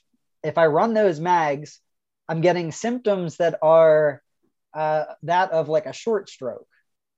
So the bolt's coming forward and riding on over the like the top of the round, like it's half extracting it, going on on top of it. But if I run Duramags, it run it runs perfectly fine. And it's not every round, it's sporadic. So like I can go through if I have 28 rounds in the mag, I might have one that has an issue, or I've had sometimes where it's just one after another. Like I'll shoot 10 rounds and then next thing you know, it's just continual uh, the whole way through. So I don't know what it is, but it appears I we changed out buffer spring, tried that, but I think I've nailed it down to it's got to be upper related and probably uh, due to the gas. That is also the gun that has the blown out gas rings, but I did stick another Sons of Liberty gun uh, works BCG in there with good gas rings, uh, and it still did the same thing. So I'm pinned down to it is gas system related. I agree um, with him. Yeah, I mean it, it can be. Um, the interesting thing with magazines, and I, I'm not sure I'm familiar with the particular ones that you you were working with. They're made um, by Sherfy. Yeah, the uh, the Brownells ones are the uh, and it's the. I'm not sure how much public knowledge it's supposed to be. I'm not sure how much I can say, but I have heard it's pretty public. It's okay. like everyone I talk to knows about it. Uh, okay, so the Brownells ones are OK Industries. They have two manufacturers. One of them is OK Industries. Okay. I have analyzed the ones that I have down to like the the way that it's stamped. That I can tell you these are OK Industries because the creases and everything align with my OK Industries ones.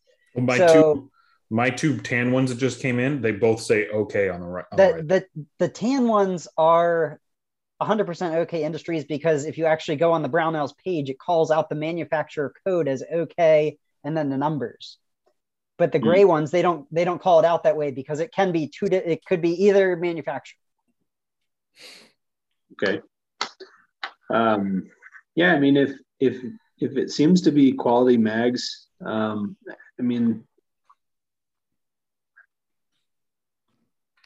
I, it's hard to troubleshoot things remotely.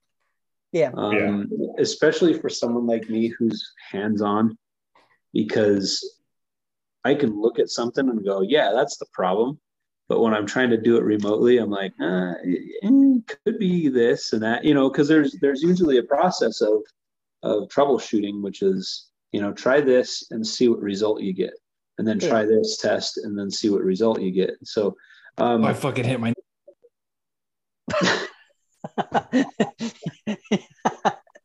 um, yeah, I mean, hundred percent, and that that's kind of what I was doing at, out at the range. Uh, Buddy had given me his buffer spring.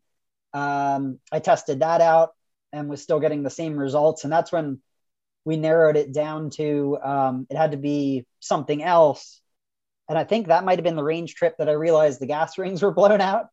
So then the next range trip, I I brought my other bolt carrier, tried that, and that's where now I'm like, okay, well, if it's not that, and my friend also commented that the ejection at one point literally looked like it was just dumping out the side, like it wasn't actually coming, uh, it wasn't coming back and like off of the deflector, it was just dumping out the side. So it, it- to me, it seems, um, and again, You know I don't want to, I don't want to be on here I had that. troubleshooting this. I had that on a Rosco barrel, and I literally had a piece of jacket stuck in the gas port. Well, I mean, Yeah. this is a this is a Rosco barrel, so you got me nervous because you mentioned the the uh, undersized gas port. Now you got me out here like, and uh, so you, you just tore it down and pulled that out. Yeah, I literally like it was their three gun barrel. It was uh the very limited run they did. I Yeah. opened it up because I was literally like it was shooting fine, shooting fine, shooting fine, and then bam, like nothing. Like it was just it was like like the cases were just like falling out the side, and I was like, what the? And the recoil impulse changed. It was very weird. So I was I was trying everything. Finally, I just took it apart and I looked at it, and I looked in the gas port, and there was just this spiky piece of metal coming out of there. And I just pulled it out, and it was just a piece of jacket that got stuck in there. And I don't know, I don't know. Like I have no idea how that happened. Does that is that a common problem? Um, I wouldn't say it's super common. I, I've definitely seen clogged gas ports before. I was going to Um, ask about that too, and whether running suppressed, because this is uh, I've been running suppressed, I guess, two years, but I'm still like what I would consider fairly new to it. Do you do people run into that where your gas ports get gunked up from carbon? More running That's- suppressed, I guess, than a normal. Uh, I would say that non-suppressed. It's kind of a self cleaning system, right? Yeah, it's you're you're gonna see more gas port erosion than you will more gas port clogging. Um, because if you think about what's going on in that little tiny port, there's there's a lot of anger going through that port. Um, and it- I love it the way you said that.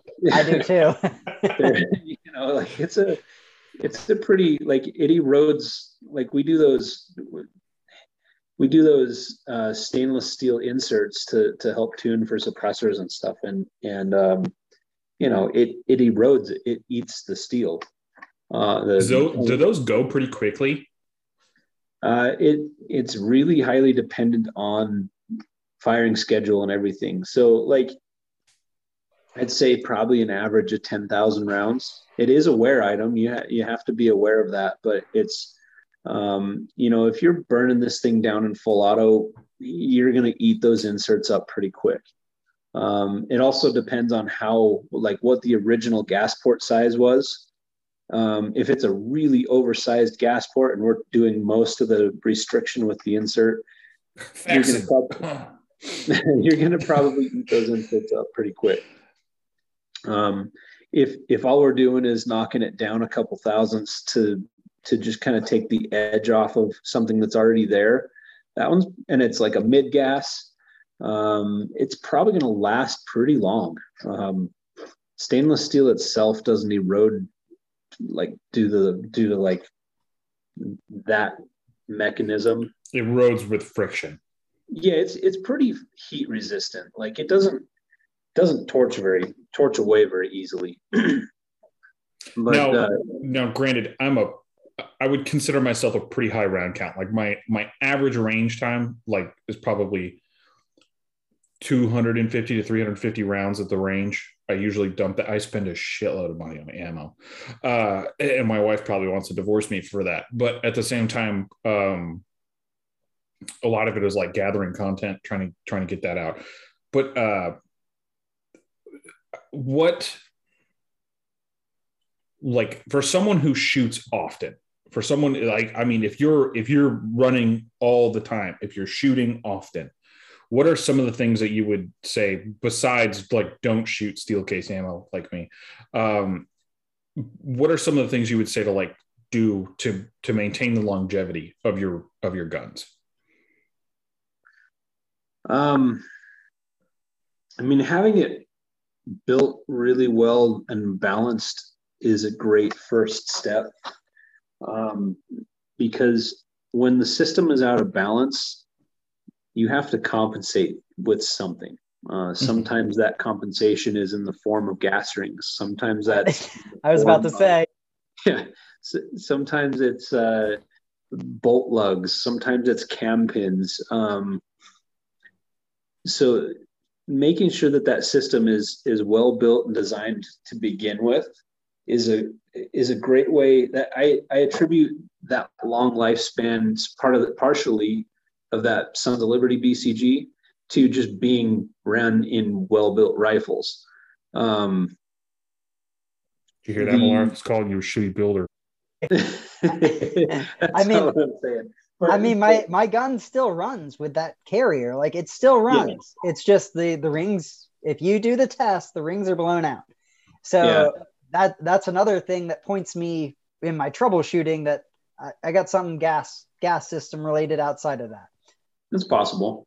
That was um, a joke. I mean, the thing is, like, most people don't run enough lube.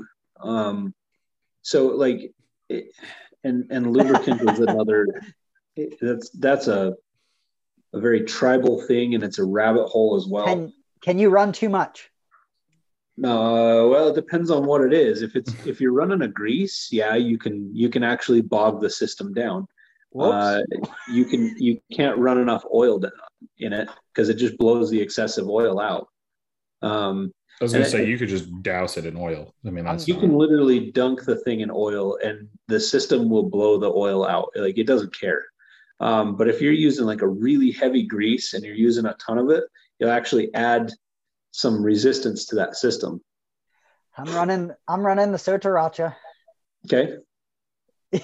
it's I cool. mean, I I haven't uh I've been using it for a little bit now and it's been working well, but now you know I got these issues. So I don't know maybe it's related. I don't know.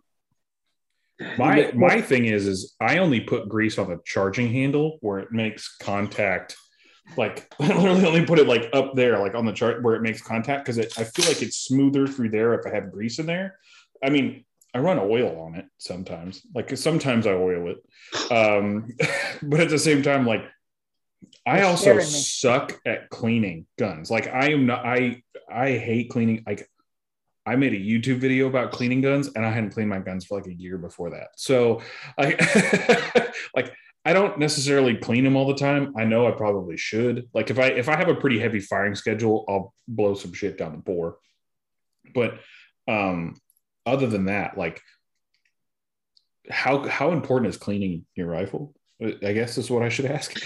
it's funny. I did a, a, YouTube short on this after our last range day. I, I, uh, as like I, I, I titled it "How to Clean Your AR-15," mm-hmm. and it mm-hmm. was me just literally just squirting Slip 2000 into the action.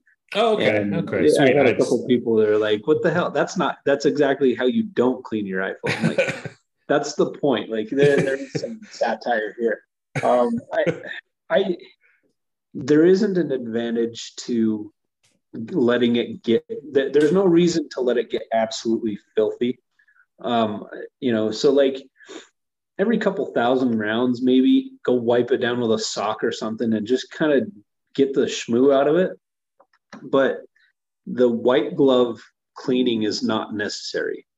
Yeah, um, I hated that in the military. That was the it, it's was, literally like just to keep grunts busy. Like that that's pretty much the only reason they do it. is discipline. Was not or, or it, it, keeps people busy. Like it, it's not a there isn't. So um, Chad Mercer did an article on primary and secondary on their website. You can find it. It's I think it's t- titled um, "Experience Matters" or something like that. And he uh, he was doing um, I forget the name of the, the place that he was working for at the time, but it was uh, they they were it's a military depot essentially, um, and they were they were servicing rifles, and so they were seeing you know what broke and what didn't, and and what they found was that over that the rifles that were cleaned the best that, that got the white glove treatment were actually wearing out faster than the ones that were not. Um, and so it, that's because all of the, the scraping and stuff like that, you're actually doing more damage to the system than just leaving the gunk in there and keeping it wet. Um, so like one of the reasons I still run Slip 2000 is number one, I'm not in like, uh, it, it, it's never let me down in hot or cold weather. Um, and number two is because uh, I can I can continue to just spray that stuff on and keep it clean, and it will it, it just blows the gunk out. Right, I never have a large buildup of stuff in my system. Um, if you look at the the surfaces that actually matter, so the contact points on the carrier, um, it doesn't matter what coatings on that. Eventually, those wear off. Um, and then the rest of it is a non-critical surface. And so that's where the buildup happens is the non-critical surfaces. And so if you're constantly scraping those, all you're doing is you're usually scraping all the surfaces. And so you're adding wear to the system that doesn't need to be there. Um, the system by and large is self-cleaning to a point, right? You're not, it's not cleaning, but it if you're keeping it wet, it does tend to blow a lot of that junk out just by the nature of the the action. Okay. That's very interesting. Um, yeah, no, I thought I was I thought I was like the worst person on the internet because like people I hear people are like, oh no, every time I go to the range, I clean my guns, and I'm like, I just put them back in the safe. Like I didn't that, know. That's what's funny is like that, you know, everybody gets wrapped around this, this like, oh, I need to have uh, a easy to clean BCG. So they'll get DLC or nickel boron or whatever nitride because they want it to be easy to clean. I don't have a big chunk of carbon stuck to my BCGs because I'm they're wet constantly. They're always soaked in uh, Slip 2000, which tends to keep that buildup off. Yeah, I just I just kind of spray some REM oil on mine, shove it back in there wet, like it's fine. so that that's really like if you look at like the sotaracha and the the grease um, mentality, then that that is designed to keep the stuff away. It, it, they they call it um, like a barrier grease or something like that. Mm-hmm. Uh, essentially, they're trying to keep the the contaminants out and build the sort of a little uh, pillow of grease that that the components work in. Um, and that's uh, certainly one way of going about it. Uh, or the other way is you're constantly bathing that thing in oil. And so it number one it can't stick. And number two it's so loose and runny that it's it's taking material out and cleaning itself as it goes. So what I, I'm I don't I don't I'm not interested in getting into an argument on whether one's better than the other. I don't care. Uh, all I care is that people are lubing their their weapon. My question to you is do you care about motor oil because sometimes I literally just throw motor oil on it. Like I've got um, a thing of royal purple right there. I just well, I, some sometimes I literally just dunk the bolt in motor oil and put it back in there. I'm like, fine, it works. Yeah. Like, it's never let me down, but at the same time, like I don't know. Like some people are like, why would you do that? It it takes a shitload of heat. I like, want to so know if Alex understand. was expecting these questions. um, I will give you uh, like I said, I don't care what people do with their guns. I, I have way more important things to worry about than what like what you dunk your rifle in. Um, I guess that was my question is is like have you seen that with anybody else? Is I guess that my question. Motor oil is a very common lubricant. Um, okay. I don't do it personally for a couple of reasons. Number one, um, I, I'm a believer in application specific solutions. In other words, that makes sense. Um, it, it's the same thing that you can have with, you know, this barrel fits this shooter's situation, and, and this barrel fits someone else's. When it comes to lubricants, um, a, a, an oil that's meant to be in a filtered closed system is probably not ideal for an open system that is unfiltered. Um, and so there are um, now this, this, goes this goes beyond my expertise, um, but the claim is that there is there are you can have some uh, less favorable health benefits from breathing the aerosol aerosolized um, motor oil. Oh, and I'm um, left-handed, so that's going to screw me over even more. It, yeah, and so and then you add a suppressor, and now you're eating a lot of that. Um, again, it's not my lane. I'm not a physician. I, hmm. um, I do know that like in, your gun physician. I, yeah, this is the reason I run Slip 2000 is because it's non-toxic. Um, sure, it's a CLP. Um, sure, shooting guns exposes you to a lot of things that you probably don't want to breathe. Um, That's but I also don't want that stuff shooting right into my face. Um, if I shoot a gun and I've got lubricant on my face because I just and it happens. Uh, no matter what you use, you're you're going to catch a little bit of splatter when you freshly squeeze some stuff in there. Um, I would prefer that whatever's hitting me in, in the face is non-top non-toxic. Being left-handed, I get hit in the face with lubricant all the time.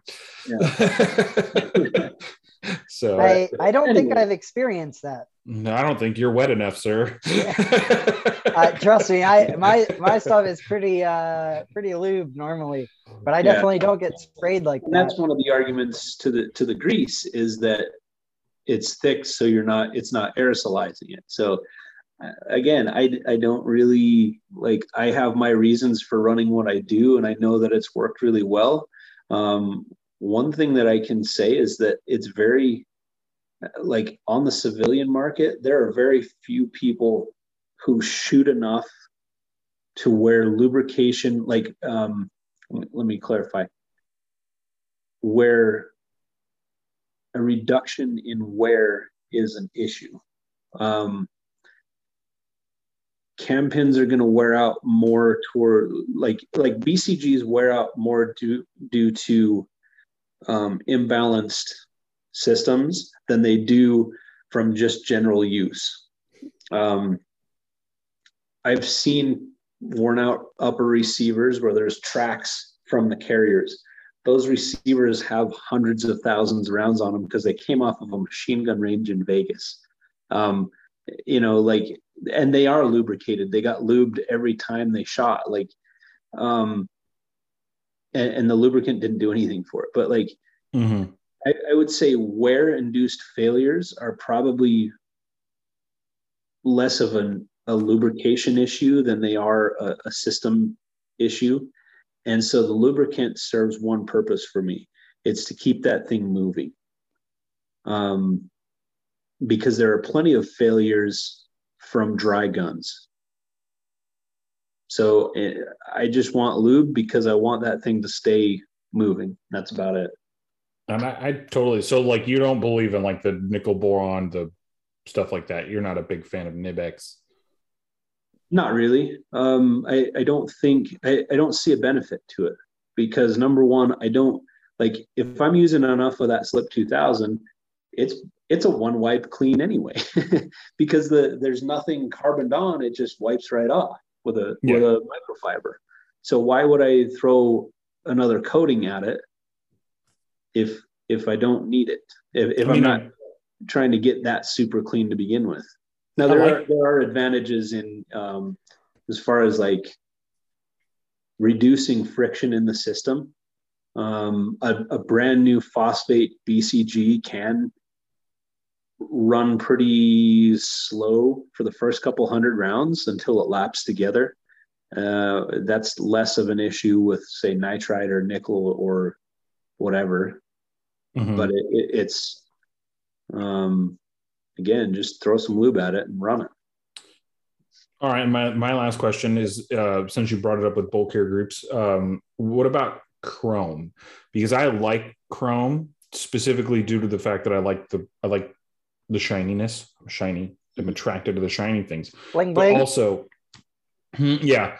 And then, uh, but I've I heard I like I know like with the AR that was like the original coating that they put on there. That was what they uh, that was what Eugene Stoner kind of had it, it designed it to do. I think Chrome is good, kind of where I'm at, specifically due to the fact that it does help minimize rust.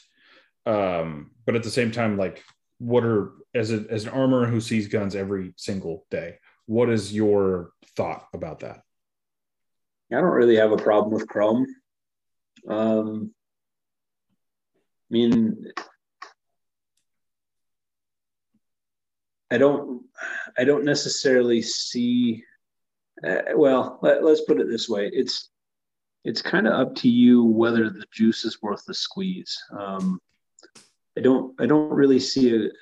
If I was going to vary off of the phosphated carrier, it would be probably NP3, um, maybe DLC, but that one's yet to be seen. Uh, I, I haven't formed an opinion on that one yet. That's and like the Geissele carrier, right? Yeah. Um, I've seen DLC kind of flake off, and so that's what's most concerning to me. Um, not not really Geissele, but other manufacturers who've had it done. I, have seen some issues with it, but um, I I don't. I think it's. I think the argument on carrier on on BCG coatings. It, it's nitpicking. Um, to, to, be honest, that's kind of what I, I, feel like. Somebody was like, "Oh, we have chrome, we have phosphate. Oh, look yeah. at this new wonder thing we put on there, and then look at this other new wonder thing." It's like there's a yeah. bunch of wonder BCGs out there, and they all claim to do something, but it's like I say this because I got a Sons of Liberty Gunworks bolt carrier group and ran it and it was like there's no problem here like this thing just works you know and i think yeah. that goes to the thing because I've, I've had chrome i have nickel boron i have nitride i have all that. But the the sons of liberty gunworks phosphate one. I shoot it it works it runs fine. So like that's the thing. I love chrome because it's shiny but at the same time why did people come up with all this stuff i guess? I they're the reason the coatings are um, such a hot topic is because they're able to cover up the failures in the rest of the carrier or the BCG with here's our fancy coating. Okay. You can take a total pile of shit and coat that thing in gold and it's still gold plated shit. Um, you so like in in in practicality, I see a lot of people that that have um, they they will take like I've seen I've seen companies take a perfectly good BCG and go and blast it down to bare metal and send it out for DLC. And in doing so, they throw off the tolerances of the fitment of everything. Or they'll send it out for nickel boron and it comes back and now everything is oversized because that stuff builds and so, um, you know, you'll have a bolt and a carrier that you you literally have to like yank apart because the fitment's so tight. Um, so like they'll screw up the the tolerances of a system by trying to do these these coatings and they don't they don't figure it in as part of the system.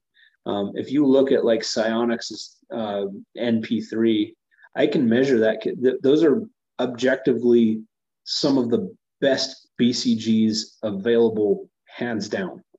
They are the most consistently, uh, most consistent BCGs that I see. Like if I see a, a Sionics BCG, I can put money on that thing being in good shape.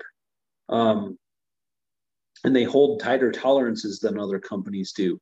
Uh, they're, you know, you're you're looking at a like if I were to build a BCG, it would be a Sionics BCG. And so, um, if they want to, if they want to throw nickel or NP3 on top of that, um, by all means, great. That that's an added feature. But the core BCG is already excellent. And when they're doing their nickel bor, they're, sorry, they're it's not nickel boron, it's NP3 nickel Teflon. Their their dimensions of their raw components are adjusted so that when they apply the coating, the finished dimensions are correct. It's mm-hmm. not somebody blasting carrier adding a thing uh, a coating to it and then marketing the coating as a sales point Interesting. That's actually actually pretty cool. Um, which, by the way, um, you should totally build uppers because I'll buy them. Yeah, I'd probably well, just buy all of them. We have our uh, our TASD, which has been fairly low key. We haven't really talked about it much yet, but it's that our integrally suppressed upper that's um, we're working through some some hurdles on the production side of it, but I, I'm excited for those. Well, I guess really I should cool. file my paperwork here for my SOT. See if I can run that. Um, no. It's, Oh, uh, I don't have any more questions, or I don't want to ask you any more questions. We've been at this for two hours and 11 minutes so far. So, um, anything from you, more? Uh, the only thing I was going to throw out there was just to kind of, um, uh, I guess, give people an idea of like what the normal turnaround time is, what I don't know, like um, might be different situationally, but what what to expect to send in. I think that was kind of my closing question there. Yeah. So this is actually a topic I've wanted to to address on our YouTube channel of uh, you know what to expect, uh, what what's the best way to send things in. So um, we prefer that you send in like the major components, the barrel, the receivers, the rail, um, and then we prefer to handle the gas system, uh, buy that from us because we can fit all of that kind of stuff together. And actually, you know, then I then I don't have to be like, hey, guess what? Your uh, your gas block is not great. It doesn't fit well. Now you have to return that and, and deal with that. Like we can solve a lot of problems and save a lot of time by just having us handle the gas system in house. Um, when it comes to lead time, it varies quite a bit depending on season and politics. Um, there's we've been as high as 12 weeks we've been as low as four uh, right now i think we're right in the middle at about eight so um, and, and, then that that also that's for like complete assemblies um, if it's something like barrel work uh, you know just a simple gas block pinning um, that has stretched out as well too, depending on what we've got going on internally. But uh, generally, we try to be less than two weeks on that stuff. And so um, I, yeah. I wish we could speed it up, but there there are certain things like like if you go back to what we talked about earlier with um, the proofing standards, those are king around here. There's there's, there's nothing that I can do to uh, improve lead times without sacrificing um, without sacrificing something w- without sacrificing our output you can't take um, from over here and add over here without losing something between exactly. exactly and so like you know you get and this is where you know the customers that we talked about earlier it's like hey look i get it um like I, I don't want to ever send out something that I wouldn't personally use. And so, you know, we we try to be as upfront and honest with our lead times, our our estimated lead times, but we also don't quote lead times. We just say, hey, this is what they're the stuff that's going out the door currently has been here for eight weeks. and so that that's usually the only way that we can really kind of quote that. I will um, say I will say mine's been eight weeks. Bunny's has been eight week bunny operator. There's been a few people else that I've talked to, and they said eight weeks. Um, I guess somebody got lucky and they said six weeks. Um, so it all just depends yeah. on what's what's going on. So yeah, I I guess that's kind of why I didn't ask that question. I kind of thought that I'd made that clear, but at the same time, I get so confused with all that. So yeah, at the same time, um, it's well worth the eight week wait. I'll tell you that. Like I've never sure. never had a better running gun.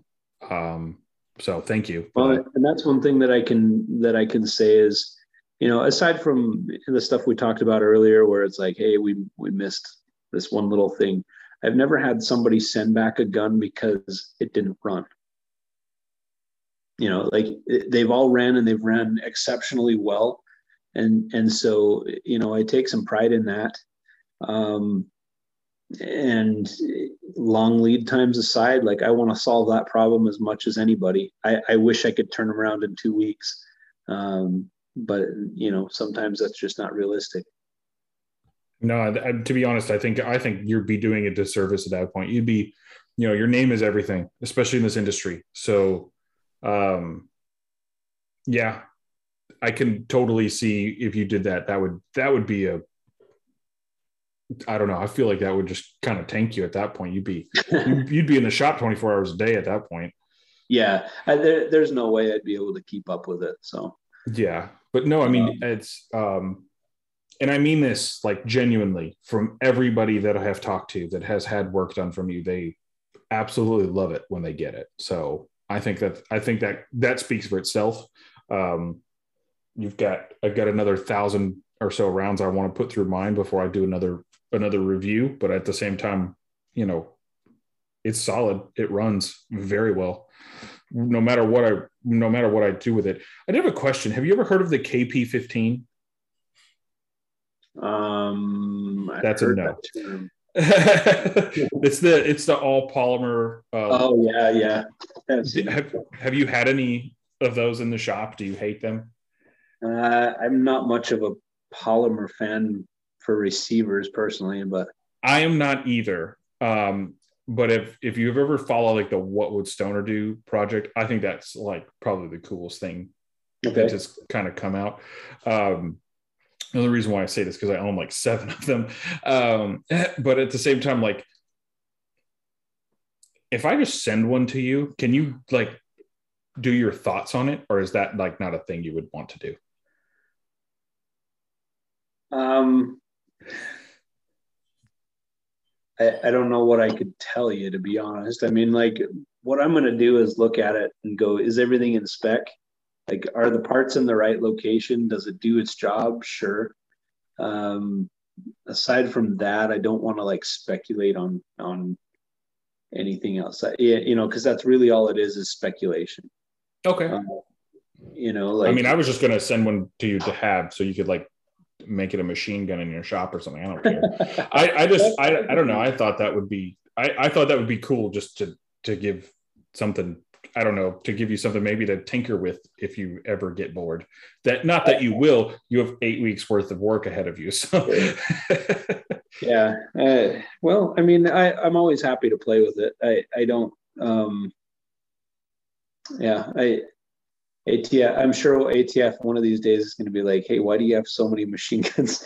so we probably probably shouldn't make another one, but Okay, SBR it. I don't care, but at the same, at the same time, like I don't know. I I personally love it. I've run it on everything, um, even with the upper that I I had um, I had you build for me. Like it was it was actually really cool to, to, run that, and I I love that lower. I think it's awesome. It's stupid lightweight. If you ever pick one up, you're gonna be like, what? Um, but, uh, but yeah, no, that was it. Anyway, I am going to let you go. Um, it sounds like everybody here is exhausted. I've had a long day at work, so um, and you have too, I'm pretty sure. Are you working today or oh, do you close down the shop on Saturdays? We're we're open for walk-ins Mondays and Fridays, and then Tuesday through Thursday and Saturday. I I'm here, but the doors are locked because if I don't, I'll never that lead time will go to 12 back up to 12 weeks. So oh. I got I have to lock the door and just like put my head down and get work done And so I know it's inconvenient for people. I get complaints about it, but it's like, hey, look, if I don't close the door, like, and this is again the shop talk thing. Like people just want to come in and hang out, and that's that's great. I love talking to people, but I got to get people's stuff done. Otherwise, you should just you should just hire some people to have like the front of your shop open and just like have them like serve people drinks and talk about guns all day long. Yeah, and then you like like when you go take lunch, you go like pop in there for like half an hour, and you dude, you get so many you you would you could, rake in money. Yeah, you could have a have a whiskey whiskey bar up front. Yeah. then he's going to be responsible for all the DUIs and can't sell people guns anymore anyway, you guys have a great night. Um, and then uh, I don't know if you have a way you end your YouTube videos. I haven't seen one, but uh, Millar, do you want to do yours? Run, suppress, stay blessed. I always say shoot him in the face. I don't know what you say. I haven't picked up. I have like four YouTube videos. I don't have a handle yet. It's okay. Just, it just. Thanks for watching, guys. there we go. Thanks. Waste of time. I should probably do go with that one. I know, right? Thanks for watching, yo. Yep. Listening, this one, you listen because we don't have any visual audio podcast.